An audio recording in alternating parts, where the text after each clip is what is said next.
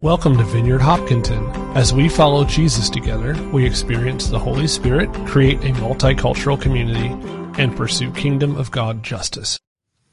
Well, we are continuing our series called Formed Like Jesus, where we're talking about the early years of Jesus' ministry and life.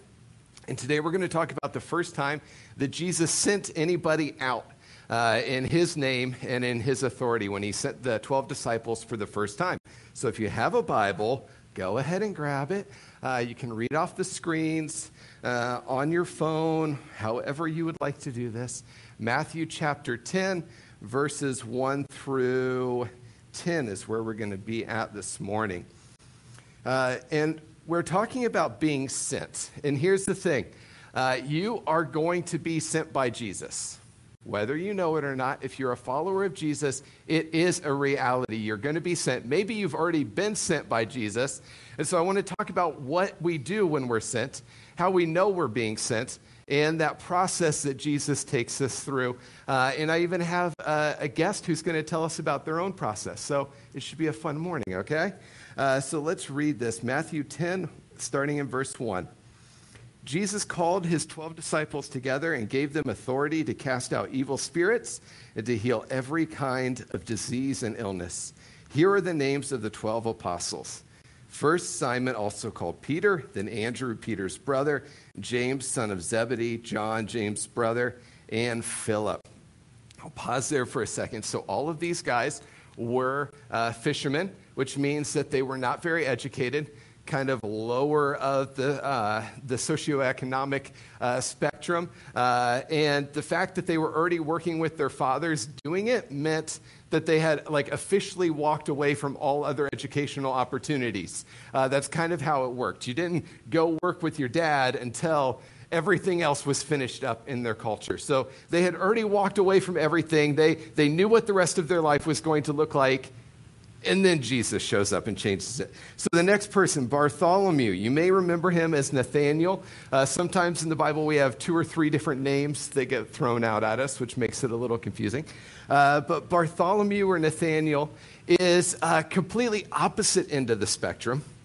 So you wouldn't necessarily know this, but he was born of royal or noble blood, which meant he was probably really educated, uh, very wealthy opposite end of the spectrum from the first five that we're told about here. Many of these first five or six were also disciples of John the Baptist, which tells you a little bit of something about how uh, quirky they were in the ways that they tried to follow God, right? If you're following a dude who lives in the desert and eats uh, honey and bugs, then uh, you might be a little strange, you know. No, not, not throwing any shade at him, but you know, it just might be a little strange. Uh, Thomas, then there's Matthew, the tax collector. Uh, tax collectors are typically, in their culture, Jewish people who worked for the Roman Empire, which means they're sellouts. They're crooks because they would take extra to make their own. And they're liars. They're, nobody likes them. So you throw a tax collector into this crew, and it's going to get awkward real fast. James, the son of Alphaeus, and Thaddeus. Thaddeus is another multi named uh, person. He's the other Judas.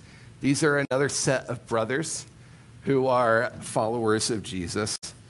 And then there's Simon the Zealot and Judas Iscariot, who later betrayed him. What a list of followers. These last two are both considered zealots. Uh, and that means that they were Jewish nationalists whose number one priority was to see the Jewish people freed from uh, the Roman Empire, from the oppression of the Romans. And they didn't care how it happened as long as it happened. Uh, violence, if necessary, and if bodily harm comes to them, fine, so long as it gets to what it is that they feel like needs to be the end result. So think about these 12 guys all together in a room. It's going to be super uncomfortable to be around these guys. They're too violent, they're too uneducated, they're too greedy, they're not going to like each other. Like the zealots and a tax collector in the same room. Like, that's a bad storyline. There's no joke in that. It's just going to get awkward really, really fast. And this is who Jesus calls and brings together. And Jesus sends them. Craig Keener is a theologian. He wrote, any of us who struggle with whether we are adequate to carry out God's purposes should recall that the first ambassadors that Jesus called were wholly inadequate. God uses those who recognize their own inadequacy. I won't make you throw up your hands. Maybe you'd want to, like, slightly, so other people don't see you. How many of us feel inadequate to do the things that Jesus asks us to do? Do a slight one right there. There you go. Okay. A few people are like, I'm completely in that camp. Okay, good for you. Own it. Own it. Live into it. You know, here's the good thing about following Jesus all of the best followers of Jesus know that we are completely and totally unworthy to even tie his shoes. Like, we have nothing to recommend us to the things that Jesus has called us to. And yet, he still sends us. That's the really good news. And maybe the scary news too, depending on how you're looking at that. Look at verse 5. Jesus sent out these 12 with these instructions Don't go to the Gentiles or the Samaritans, but only to the people of Israel, God's lost sheep. Go and announce to them that the kingdom of heaven is near. Heal the sick, raise the dead, cure those with leprosy, and cast out demons. Give as freely as you have received. We don't have to understand why he would choose us. But when Jesus says go, we have to be willing to go. That's what you sign up for when you choose to follow Jesus. We have to go when he sends us. And Jesus sent his disciples, it says. This word sent, a really small word, but it has a lot of meaning. Here's what it means to be a commissioned agent with delegated authority. So commission, if you think like military, commission is someone is, is an order that somebody is given to go and to carry out, and they're given the authority that they need to carry out this thing. And delegated authority means that you go not with your own power, but with the power of the one who sent you. So, if we think in uh, kind of our political terms, when somebody is sent by the president, they're given his authority to go and do something. When they walk into the room, it doesn't matter what you think of that person. What matters is if you respect the authority of the president who has sent them. That's all that matters for them. And the same thing is true for us when we're sent. It doesn't matter if we're worthy or impressive, it just matters if Jesus is worthy. It matters who sent us. Jesus is what counts. And here's the good news again you are being sent. Jesus does have a mission for you to carry out in our world. And as someone who is sent, you are granted the full authority and power through the Holy Spirit to go and do the things that Jesus did to heal the sick, to raise the dead, to cast out demons, to go and do those things in our world.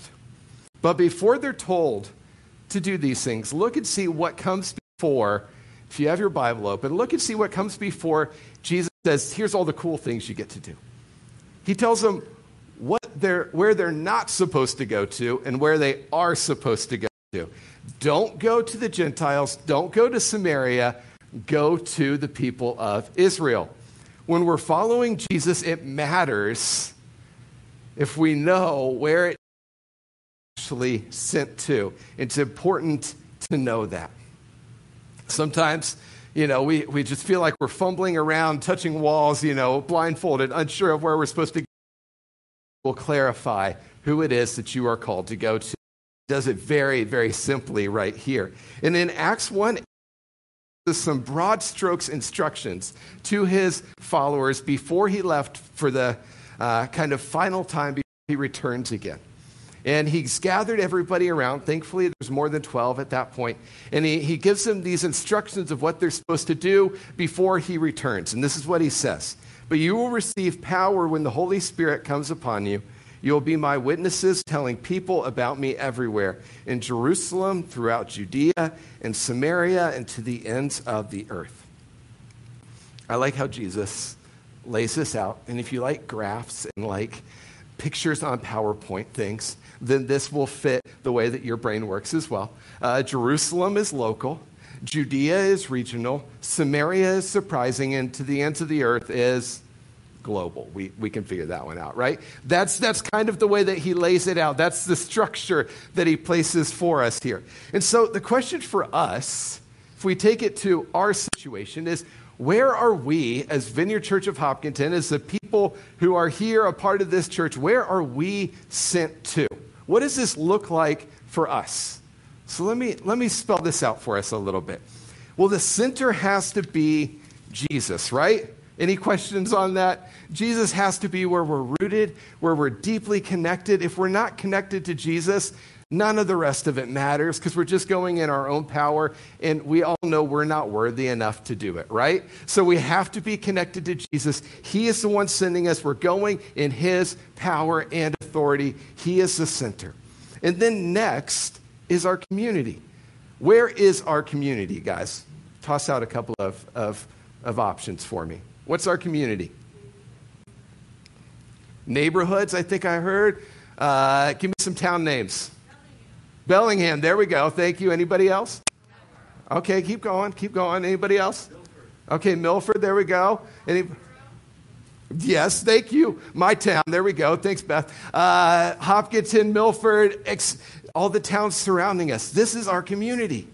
So the question for us, and this is the hardest one, I think, often is how are we bringing the kingdom of God, the power of the Holy Spirit into the community that we live within, to our coworkers, to our neighbors, to our friends. How are we bringing the kingdom of God? Because we're called to go to that spot.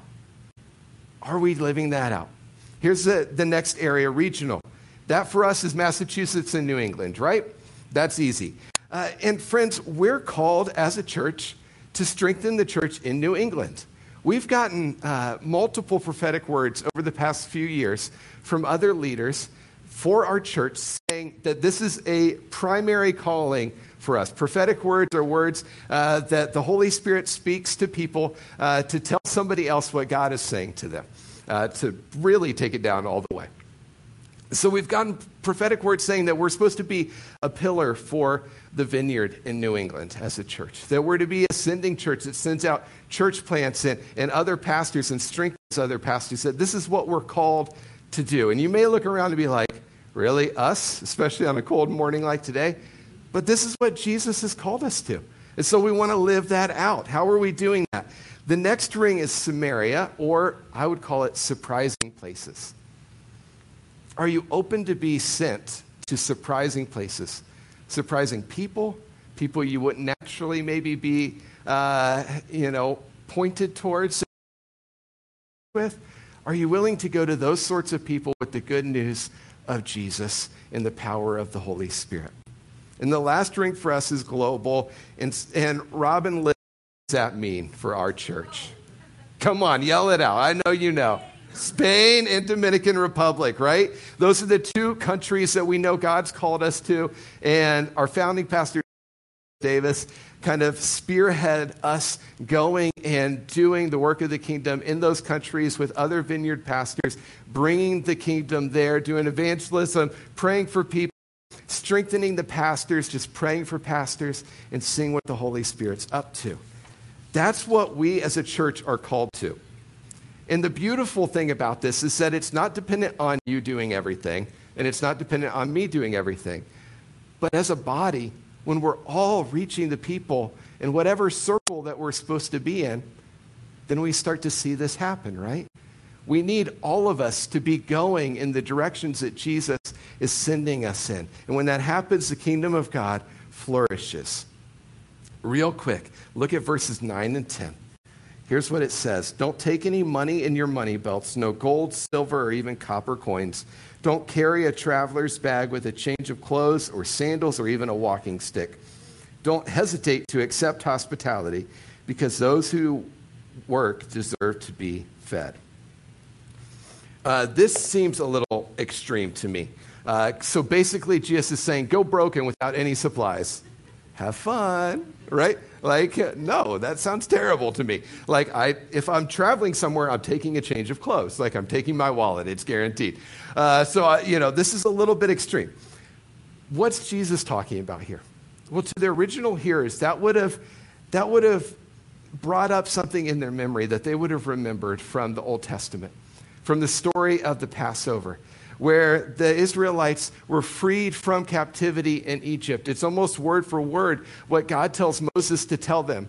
uh, tell the Israelites to do. He says, Put on your cloak, tuck it into your belt, put on your shoes, and carry your staff, and then eat standing up, because I'm going to free you. So the final night, before they're, they're released, all the plagues have happened.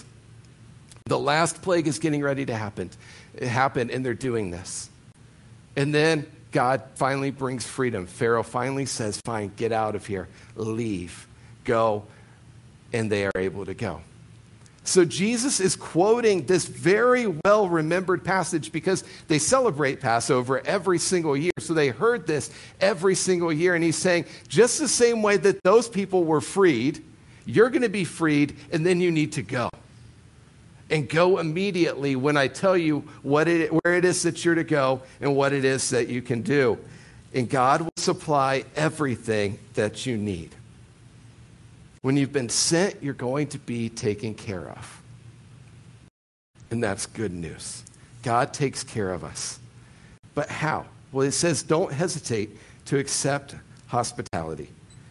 Friends, be prepared to be a thankful guest. I know that's hard.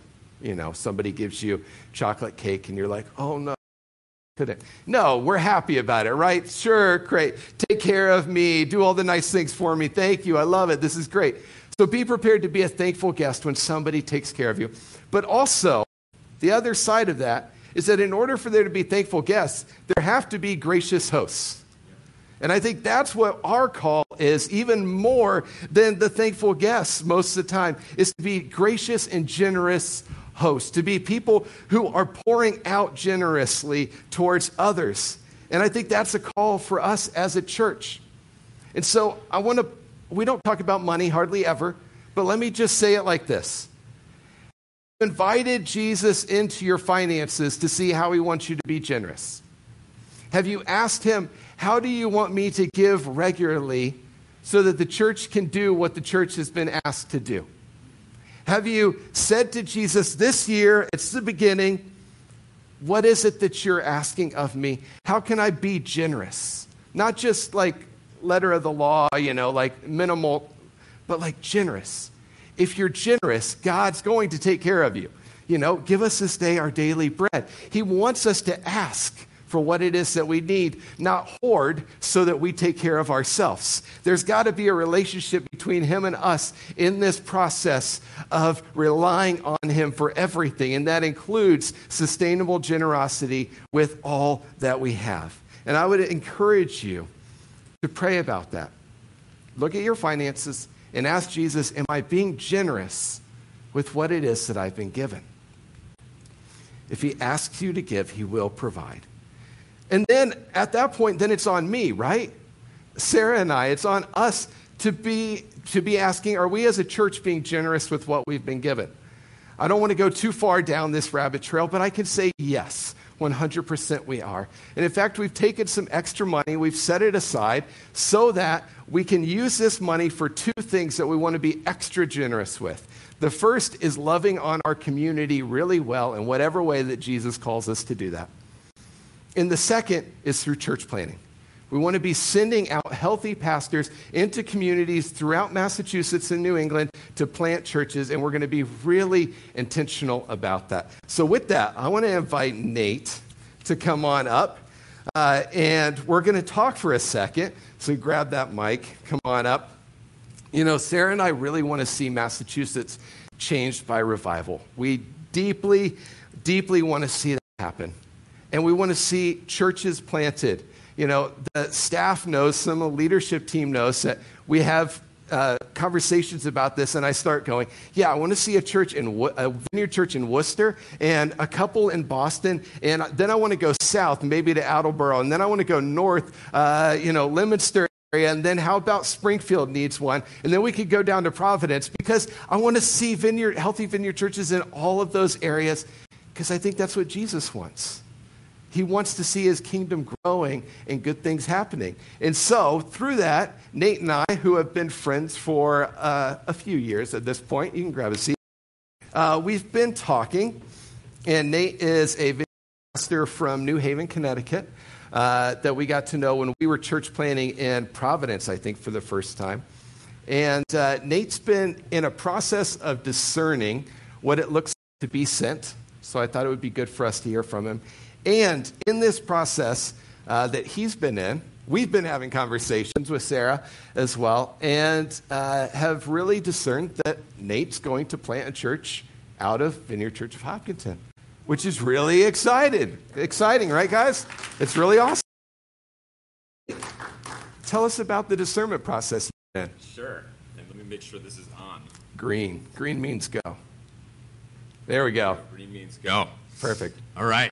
Um, well, first of all, thank you all for having me here this morning. It's, uh, it's great to be here with you all um, and talking about some things that are, uh, that are really important and can be really challenging when you start thinking about discerning being sent, being sent to a thing, being sent to a place and a people. Um, and so I have had the, uh, the really interesting experience of discerning being called out of some things, being called into some things at a few different points of my life so far. Um, and some of the things that I've found in the process of leaving my last ministry position and being um, in the process of discerning where I'm being sent to and what that's all looking like, I think I've noticed that there are four things that are present in these periods of my life where I'm discerning being sent and being sent to a place.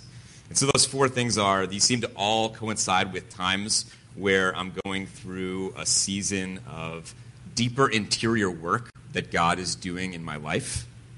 Um, another thing is I'm experiencing God and having encounters with God. Um, another thing is that there are a group of trusted people around me who are praying and discerning with me. And then the last thing is that uh, I'm, I'm in a season where I'm intentionally making space to be with God and to listen for his voice and to listen to how he's calling me. Mm. Uh, maybe in the ways that are expected and some of the ways that are not expected.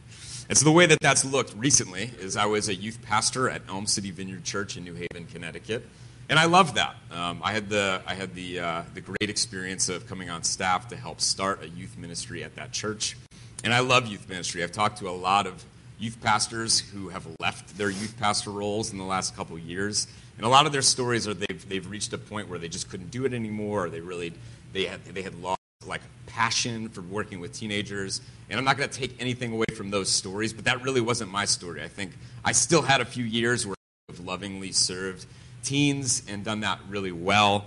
Um, but I had uh, I had one of these encounters with God where I went on a run and I went down a run down by the beach in Connecticut where I live, um, and I made some intentional space. And so I got alone with God, and, and as I was praying, I felt like God had spoken um, these last five years at that point, um, in my, uh, this, was, this was the summer of 2020. So these last five years have been really good to you. Um, you've had great experience working with college students and high school students. This has been good to you. But I'm going to I'm gonna call you and lead you into something else. And so, uh, so that kicked off um, what has been a very long discernment process and figuring out what that something else is. Um, and so I, I, took a year. I, I, continued to work as a youth pastor, transitioned out of that role, found somebody to replace, replace me. Um, they got them up to speed and ready to go. Um, and then um, was in a process where I was ready to take another, uh, another church job. And I was in this, this season where I was really thinking that I was going to take this one position.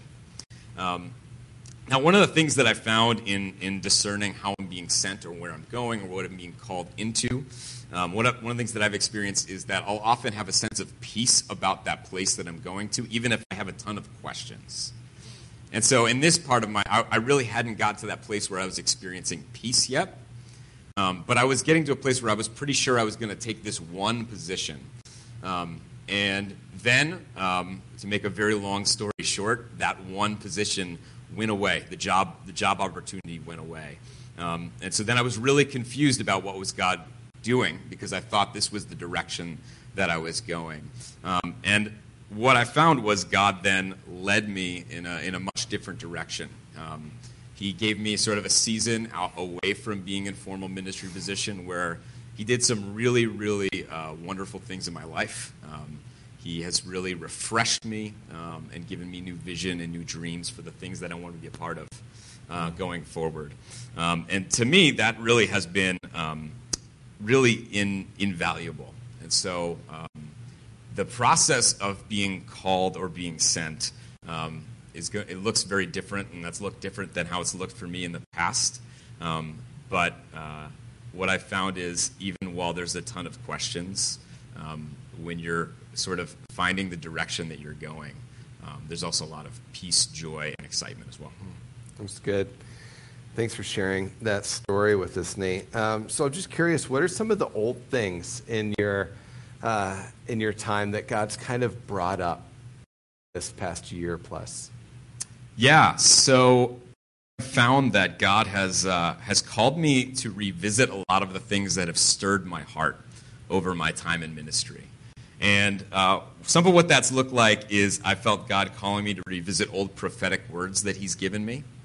Um, and so I don't know if any of you are like this, but I have like journals of things written down of words that have been shared with me over the years. And so I, uh, I've been listening to some of those things. Um, I've been reading a lot of my old journals. And I found that that kind of uh, that kind of brought me to a place of restirring a lot of the reasons why I went into ministry in the so um, I mean initially I didn't really have a sense that I wanted to go into ministry at all. Um, I, I got out of college. I was a graphic design major. I really had a sense that I wanted to become a creative director, work my way up, uh, work, work, my, work my way up the ladder, and do that sort of like corporate life. And then uh, it didn't take very long uh, to, to get to a place where I felt God was calling me out of that place. And some of the things that really stirred my heart and led me to wanting to pursue a life in ministry, or at least in like vocational ministry, um, were that I worked at this ad agency. And so many of the people that I worked with, while I really liked them and got along with them, um, a lot of them just didn't know Jesus. And I saw the effects of that on their life. Um, even in some of the, uh, the, the workspaces that I've worked in, I just felt like the tangible sense of depression sometimes when I would walk into an office. And after a while, that really um, began to burden my heart. Um, and really, I wanted to um, be a person in ministry who could minister to those people in those spaces and reach people like that. And so, um, what I found is in this time of revisiting old prophetic words and revisiting these things that once stirred my heart, I got in touch with what I'm, what I'm calling true north. A lot of these reasons why I went into ministry in the first place. And some of those things are like reaching those people that I used to work with. Also, um, just have this renewed sense of calling to see God move in my generation. That's something that's always been really um, on my heart, something I've been always really passionate about. And then also to, uh, uh, to, I felt a renewed calling to this region, to the Northeast and to New England specifically. I'm from Connecticut. I'm a New Englander. I know Massachusetts folks often don't consider Connecticut part of New England. I get it. Um, but I consider myself a New Englander, um, and I really want to see God move here. And all of that has really made me, um, I think, recenter on the th- on the reasons why I wanted to serve Jesus in this way in the first place, and that's been really, really special. That's really good. Uh, is there anything new that you felt like the Holy Spirit's really spoke to you as you've been processing? Yeah, there have been a bunch of new things as well. Um, I mentioned before encounters with God during times of discernment and discerning being sent. And so over the summer, as I, as I began this process of, of really experiencing this refreshment from God, um, I had this profound encounter from God at a church I was just I was uh, I was visiting one Sunday, um, and I heard this story of um, the person who was preaching who was in office at the time, and he um, he asked to go and pray for this woman who is uh, who had this tumor that was wrapping around her neck, and it was restricting blood flow, and was causing all of this pain. Um, and this guy goes, you know, he's he's he's scared. He, he hasn't really he feels like he hasn't really had any success praying for healing for anything more than a headache. But he goes and he prays for this woman, and he takes this group with him, and they start praying for this woman, and they see the tumor shrink before their eyes. And so as he's, as he's telling this story, I just feel like the Holy Spirit's stirring my heart, and I actually feel like the Holy Spirit comes upon me, and I start to weep, um, which is always an awkward experience when you're weeping audibly around a bunch of other people. Um, but um, I got to this place where I said, God, I don't want to leave this earth before I see things like that, and be a part of seeing things like that, not just happening in some part of the world where you know I want those things to happen too, but want to see that happen here. And um, I think that stirring is also one of the things that has really connected me to thinking about, hey, what does the ministry I want to do look like? What does the church stuff that I want to do look like? Where is that going to be? And how can we bring that same sense of the kingdom coming um, to that place? Um, I think also God has been really deepening my heart to gather people to pray for these things to happen. Um, so I'm from uh, I'm from Connecticut, and I've done ministry in New Haven. And there was this guy named Daniel Nash, who's from New Haven, Connecticut. And during the Second Great Awakening, he was this guy that would be sent ahead to where events would be, were to be happened a few days before, just to gather people to start praying. Um, there's actually a street in New Haven named after him, which I didn't know for years. I just would always go by it and had no idea that Nash Street was named after this guy who is a prayer warrior. And so, um, one of the things that I've been really focusing on um, has been gathering people to start praying for us to see those things in our time, in our day, and in our generation. So we're starting this initiative. It's still in its early stages called uh, called Fire Starters. We're trying to plant prayer groups around the Northeast, and that's uh, that's something that's fun that I've been working on and seeing how it's really taking off in places like Rochester, which was actually one of the places where Daniel Nash was sent to, which was really interesting. And then I think um, one of the things that I've, I've, I've come across is this, this word that has continually come to me is that God has kept saying, builder. And I always had no idea what that meant. Um, but I think what I've learned is that for what something that God had put inside me, um, and learning these things can be really helpful when you're discerning how you're being sent to something. Um, something that God had put inside me was I have a desire to build things. Um, I loved like building with Legos as a kid, and somehow this might be connected to some deeper spiritual thing that's happening. But just having a longing to build something that's impactful for the kingdom. I don't necessarily know if it needs to be like the biggest thing, but I want to build something that really makes a difference for the kingdom of God. Mm. And so those are all things, all I think new things that I'm getting in touch with that God has been doing lately. Yeah. Um, how, last question from me. Uh, how has this process of being sent really deepened your trust in the goodness of Jesus? Yeah. Um, yeah, just a, a, a, nice, quick little question right. for me to answer here. Um, 30 seconds. 30 seconds. Oh, boy. So I would have to say yes. God has deepened my trust uh, in Him and His goodness. Um, I had mentioned that I, I was planning on taking this one job, and I thought that that's where I was going. I thought that's where I was going to give the next three, four, maybe more years of my life. Um, and then the job went away. And I had this very strange experience where I remember I was sitting on the couch just thinking, like, what am I going to do next? Like, God, why, why did this happen? What is happening? I had so many questions.